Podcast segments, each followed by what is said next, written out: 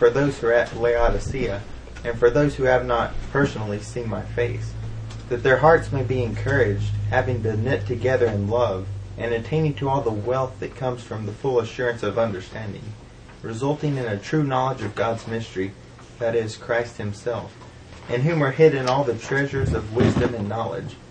I say this so that no one will delude you with, per- with persuasive argument. For even though I am absent in body, nevertheless I am with you in spirit, rejoicing to see your good discipline and the stability of your faith in Christ. Therefore, as you have received Christ Jesus the Lord, so walk in him, having been firmly rooted and now being built up in him and established in your faith, just as you were instructed and overflowing with gratitude. All right, again, there's a lot in this. First of all, what does Paul want them to know? His struggle. What struggle?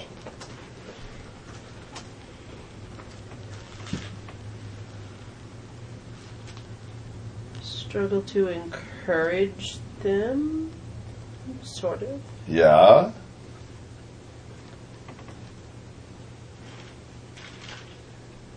I was assuming he was struggling in prayer for them. Okay, yes.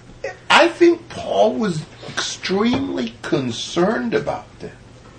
He really, he, he'd not met them, but he heard about them, and he knew the challenges facing them, and so he was anxious for them. He prayed for them. He thought through the best way to refute the false teaching and to shore up their faith and perseverance. He had a great struggle on their behalf and for the Laodiceans and for all the ones he hadn't seen. He just cares about them so much. You know, isn't it incredible that Paul would care that much about brethren he'd never even met? You know, ours, our deep concern for our brethren ought to extend beyond our eyesight.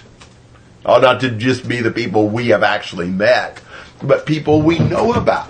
Uh, But, but you know, this this contradicts a self-absorbed, self-focused sort of Christianity. Where we're just trying to have a nice Christian life with a nice Christian family and a nice Christian suburb and a nice Christian church, and we'll be nice ever after. Paul cared intensely about people he not even met, who he knew were Christians but were really in danger.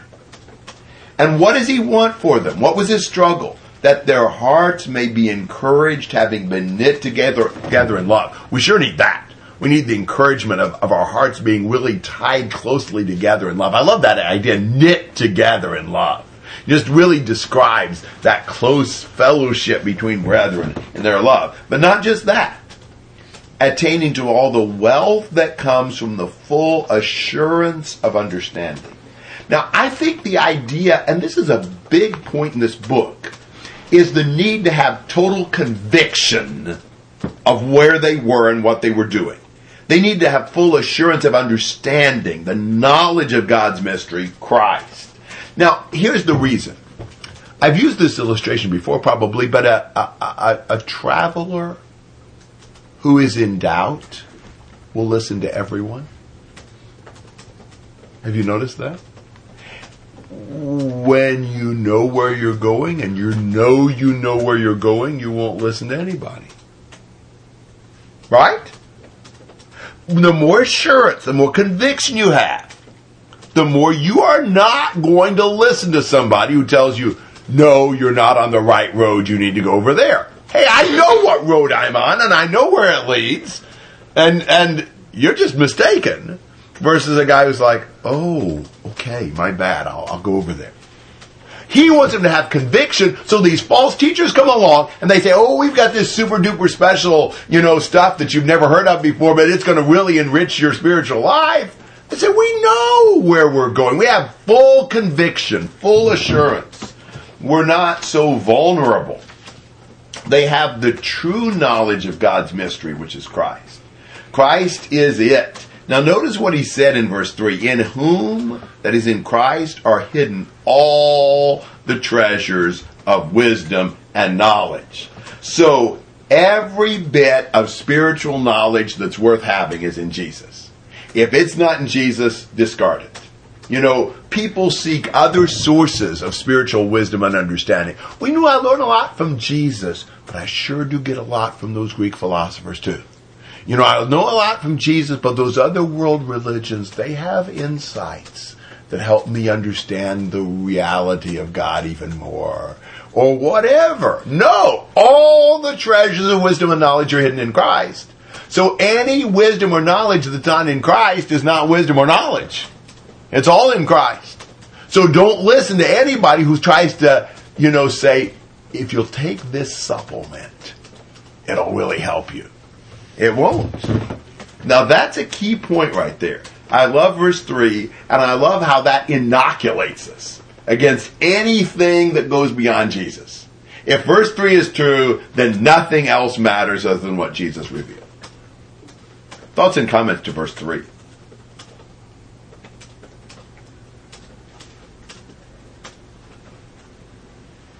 Verse 4 is what I just said. I say this so that no one will delude you with persuasive argument.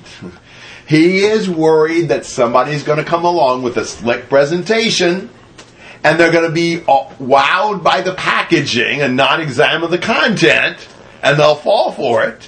So Paul's pulling back the veil on Oz and letting the readers see these are just marketing techniques that the false teachers you're using. They don't have any content. There's nothing real there. All the treasures of wisdom and knowledge you already have, they're in Christ. Don't let anybody come along with some slick, eloquent presentation and get you to think you need something else. He says, I, I may be absent in body, but I'm there spiritually. You know, and, and he's there so much he's inspecting them and, and concerned for them. He said, I, I rejoice to see your good discipline and the stability of your faith. Generally, they've not yet succumbed to the false teaching. So he's more vaccinating them, not giving them some sort of antibiotic. You know, but it's dangerous. You know, the false teachers are there, and, and Paul's concerned, but he sees that they've still stuck it out this long, and he rejoices in that. And what he wants them to do is keep going. As you have received Christ Jesus the Lord, so walk in him you know, what you've already had in Christ is a pattern for how you continue. Um, so you need to live what you've learned. You know, what you, doctrine and behavior go together. You know, when we learn the truth, then we must live the truth, being firmly rooted. You know, so we've got to have a deep, you know, um, foundation, stability, firmly rooted and built up and established in your faith. So we need to be uh, rooted and, and then built up so that nothing can sway us. Uh, just as you were instructed and overflowing with gratitude. Now they need to follow just what they were instructed.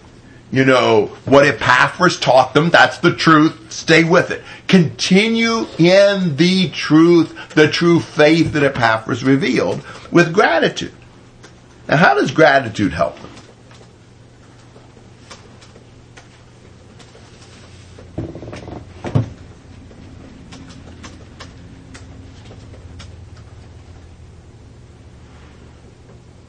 They're overflowing with it. They're kind of focusing on it. And that's a helpful thing to focus on instead of these false teachers who can be distracting them. Okay, good point. What else?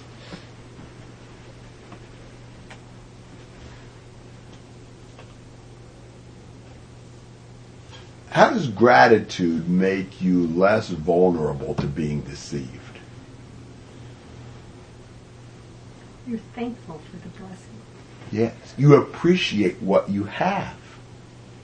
You know, when you really are thankful for what you have received and learned in Christ, you're not discontented.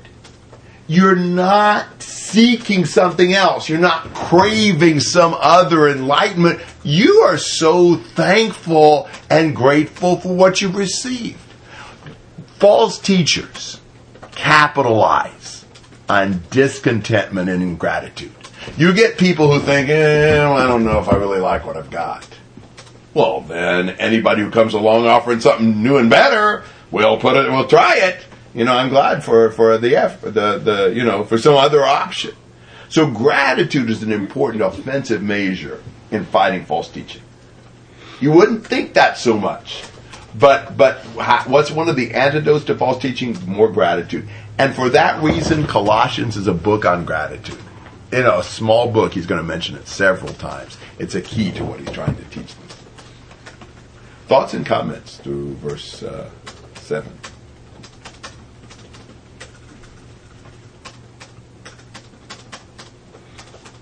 he kind of says almost uh, you know having been firmly rooted but that's what he's trying to do you know it, it, encouraging them by saying that they are or commending them or Yes, it's almost like he's saying what he hopes is true. yeah Yeah. It's like Philemon. Yes. it's very Paul-esque. It's just not being passive aggressive. I don't know about all that. Sounds like contradictions in terms to me, but but yeah, it's uh, Paul hopes for the best, and so he will express what he's hoping is really true. But that's what we need: firm rooting, deep conviction and assurance, and and so we're, we're not vulnerable. Gratitude. We're not we're not listening to anything else that's going to take us astray. All right, eight to fifteen.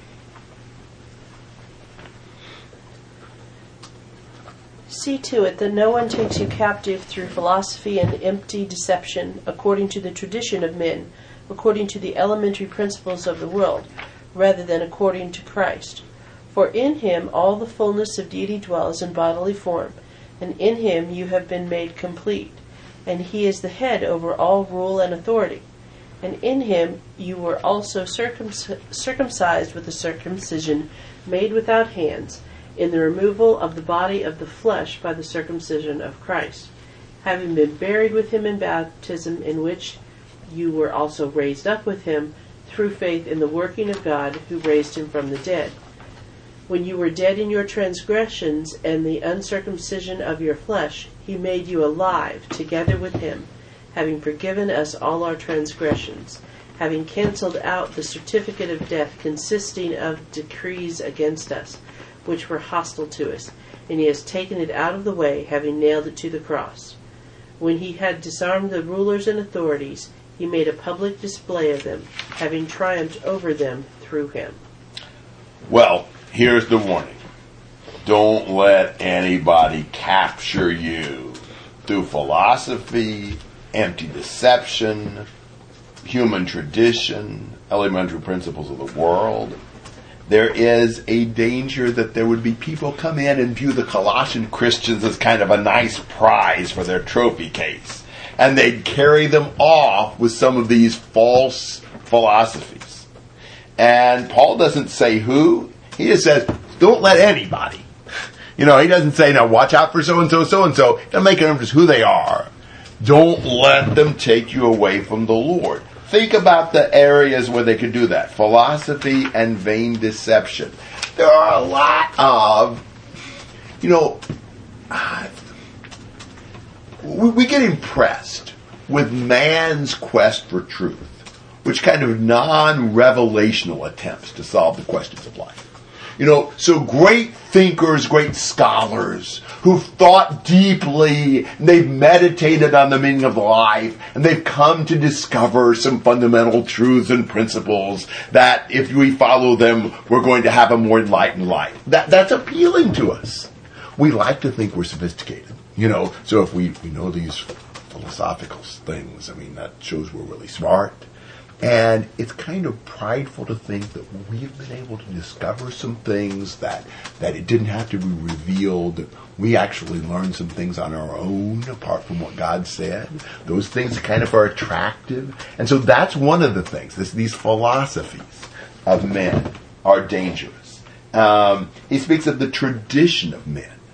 You know, long time, long held ideas and beliefs, but they come from men and not God. You know, and even if it's been around for a long time, if it comes from man, then that's a human source. And, uh, you know, we're bad about, well, you know, we've always believed this. You know, we've just always done this. Well, who cares? You know, did it come from God when it started? If it didn't, it probably isn't any more from Him now. Um, and and then, according to the elementary principles of the world, some debate about what this means. Um, you know, maybe we should just take this as like the ABCs. You know, like some of the worldly ideas about God actually came to some elementary concepts of God. Not every idea in paganism is totally false, but they are just the rudimentary ideas. They're certainly not, you know, anything developed in a in a right way. So don't let anybody take you captive through these philosophies, through these human traditions, through these elementary worldly uh, dogmas, rather than according to Christ. Christ is where you need to stand, just with Him. Uh, he's the yardstick that you measure everything else by. So any teaching that doesn't fit Jesus, and He's sufficient, everything good's in Him. If it doesn't fit that, then it's not right. It's not from God. Um, for in Him all the fullness of deity dwells in bodily form. All the essence of God is in Jesus. You know, and again, he says, all the fullness. so if you got all the fullness in him, don't you even think about trying to get anything spiritual or godly or divine outside of Jesus. There's nothing there. Christ is everything. Isn't that what he says? For in him you have been made complete. Now wait a minute. Let me go ahead and, and say a couple more things about verse 9 though. Um, looking at my notes better. Um, when he says all the fullness of deity dwells in bodily form, we probably need to think about that a minute. Um, so, the totality of God's nature came to dwell in the human person of Jesus. God took residence in a body that was sacrificed on the cross and then raised from the dead. Now, what does that tell you? You know, if, if God chose to dwell in a human body, what does that tell you about the body?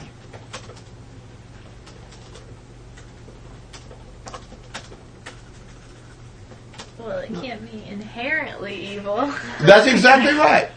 That's I think that is the, the the point. It's not the body is not some you know inherently flawed, limited, evil, tainted, or else how could all the fullness of deity dwell in it? Now, about the Greek philosophies? What did they teach about the body? What did Plato think about the body? And other Greek philosophers. They saw the body as really being evil, or, or certainly lower.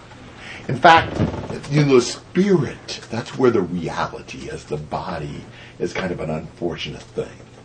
And so, you know, the, the, there was great blessing in dying because you got rid of your body. You got rid of the material. And you could become the true spirit. That kind of an idea. I'm not an expert on Greek philosophy, trust me. But it's something along that line. And that's really just wrong. You know, God, with if God chose to dwell in Jesus' body, He dwell, chooses to dwell in our body. He plans to raise our body one day. This idea of the body's bad, and there's just something really evil in the body, and you just wish you could just get rid of the body, and then you'd be pure. No, that's not it. So he, he, you know, he didn't have to say in bodily form. I think he said that to combat some of those uh, Greek philosophical uh, teachings. And then he says in 10, in him you have been made complete. You know, so we dwelling in him are completed. There's nothing richer and fuller the false teachers have to offer. And he is the head over all rule and authority. It appears to me that they probably, these false teachers, were emphasizing somehow spiritual powers like angelic beings or celestial beings or spirit beings of some sort as having some special role. We're going to see that more later on in this chapter. But right here he says he's the head over all rule and authority. Any kind of spirit world powers and celestial powers are nothing compared to him. He's the head over them. so we've gone right to the top with Jesus. We don't, certainly don't need anything inferior. All right, anything you want to say through verse 10? the philosophy and empty deception sounds a lot like the scientists of today, and then um, undermining the principle, the basic principles.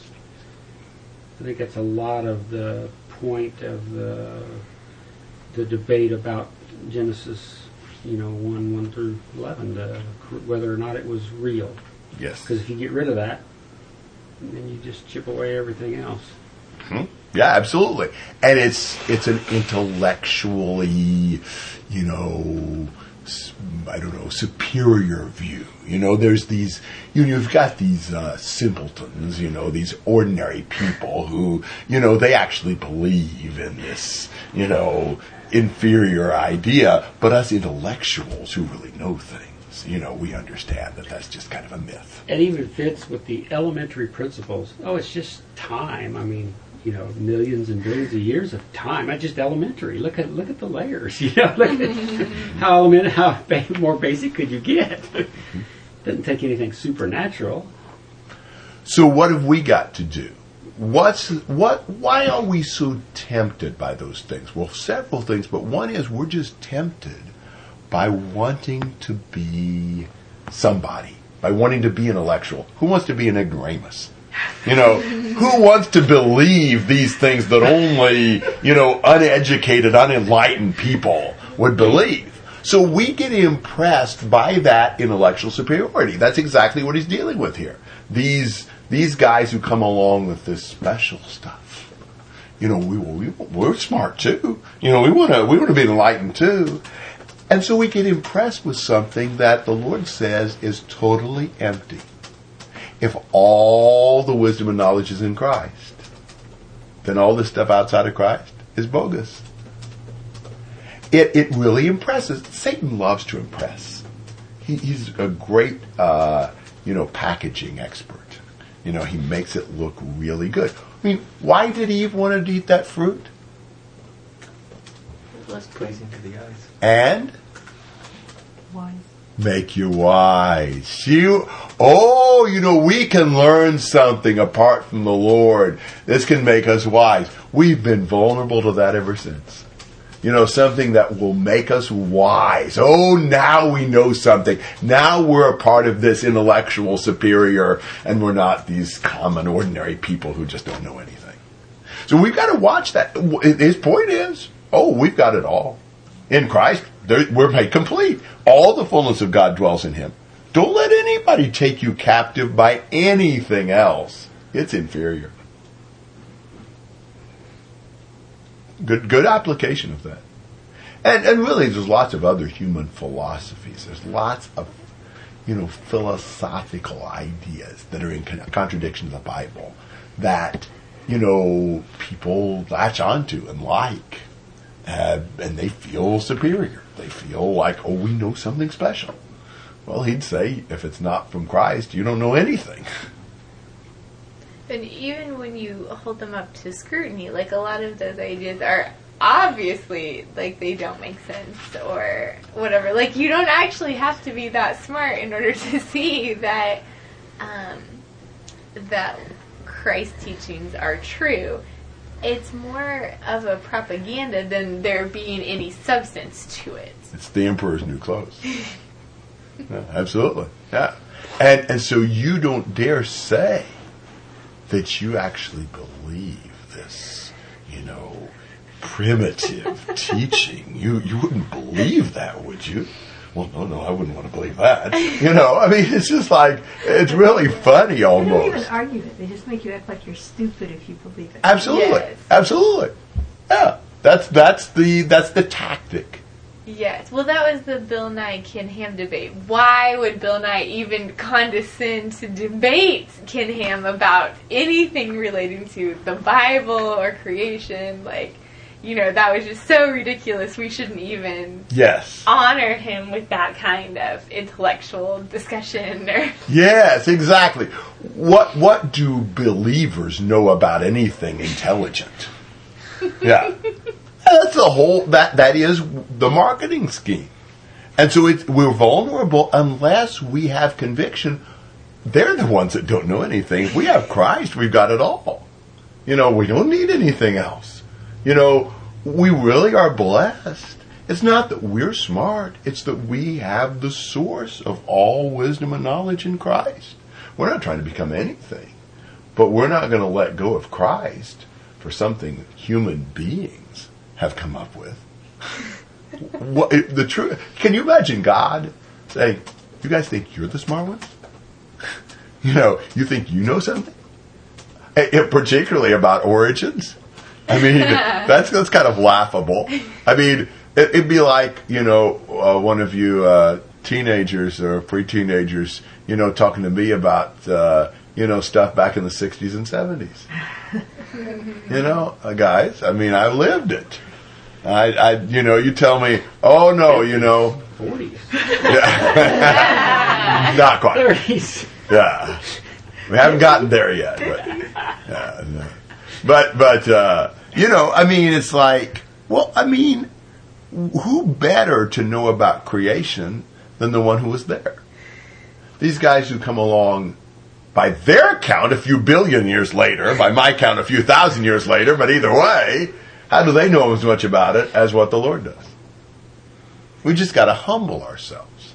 Quit trying to think that that human ideas are equal to what God says.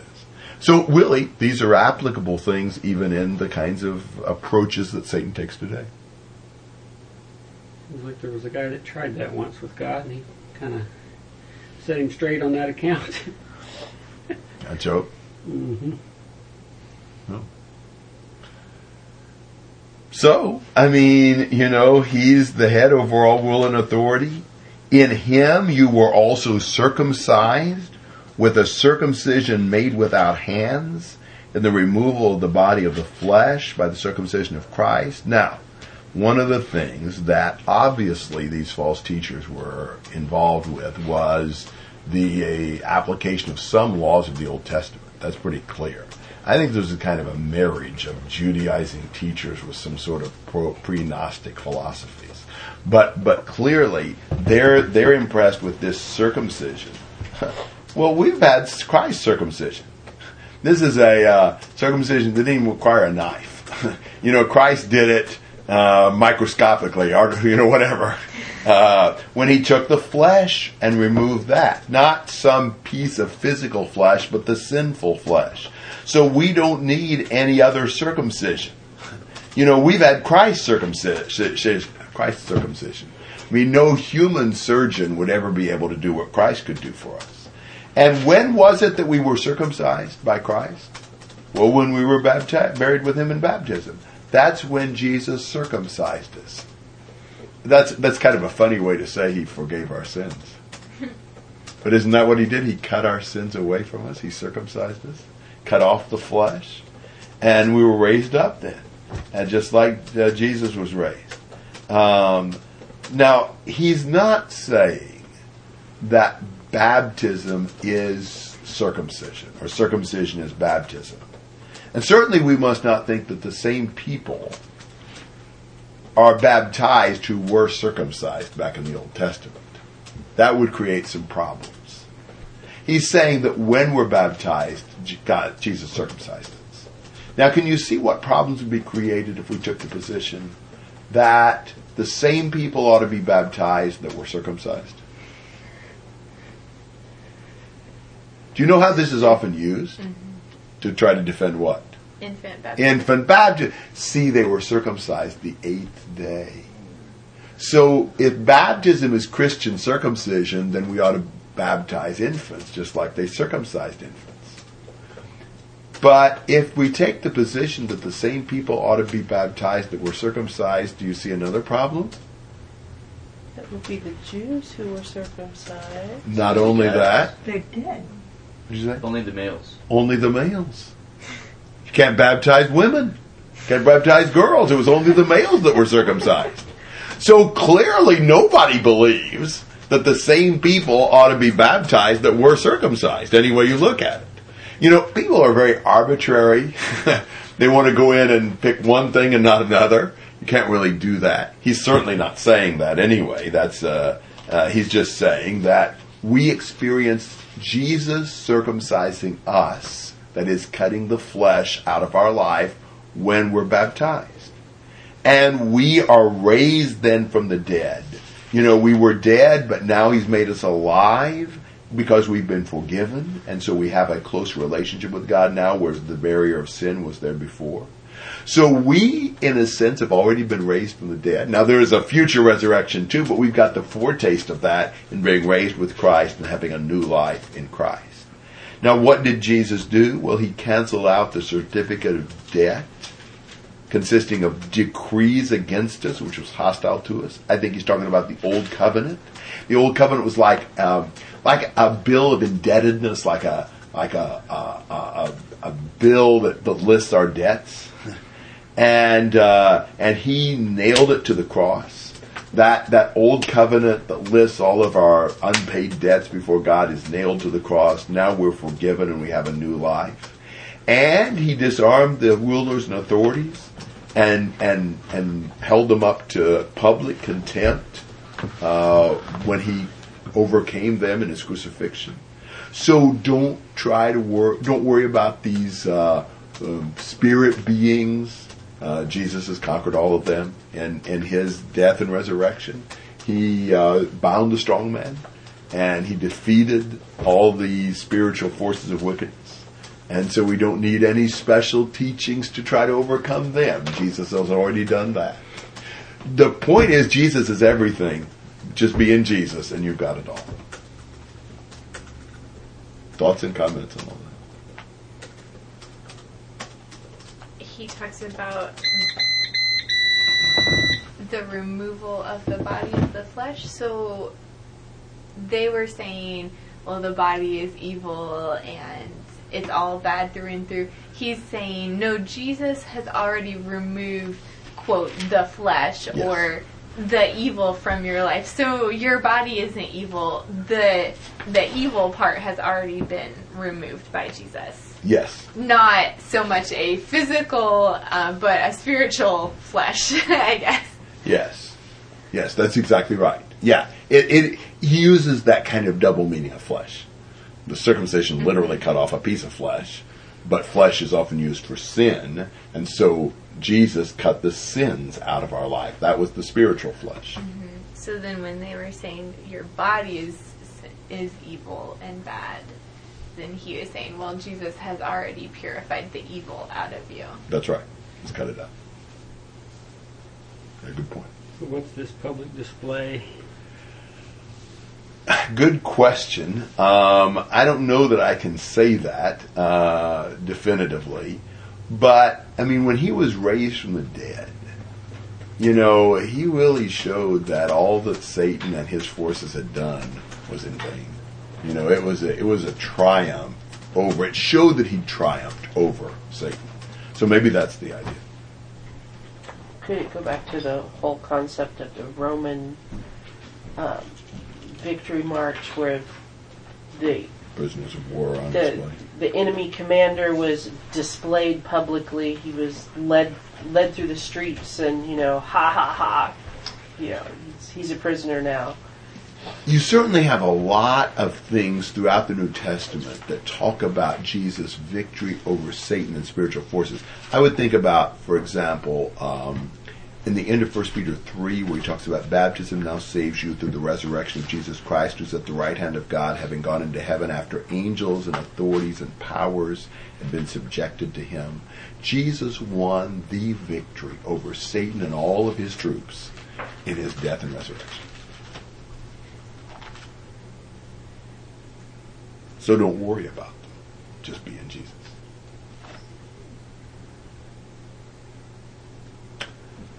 All right. Well, uh, I will. I'll be in Brazil next week, Lord willing. Two weeks from now is okay. I think. Right.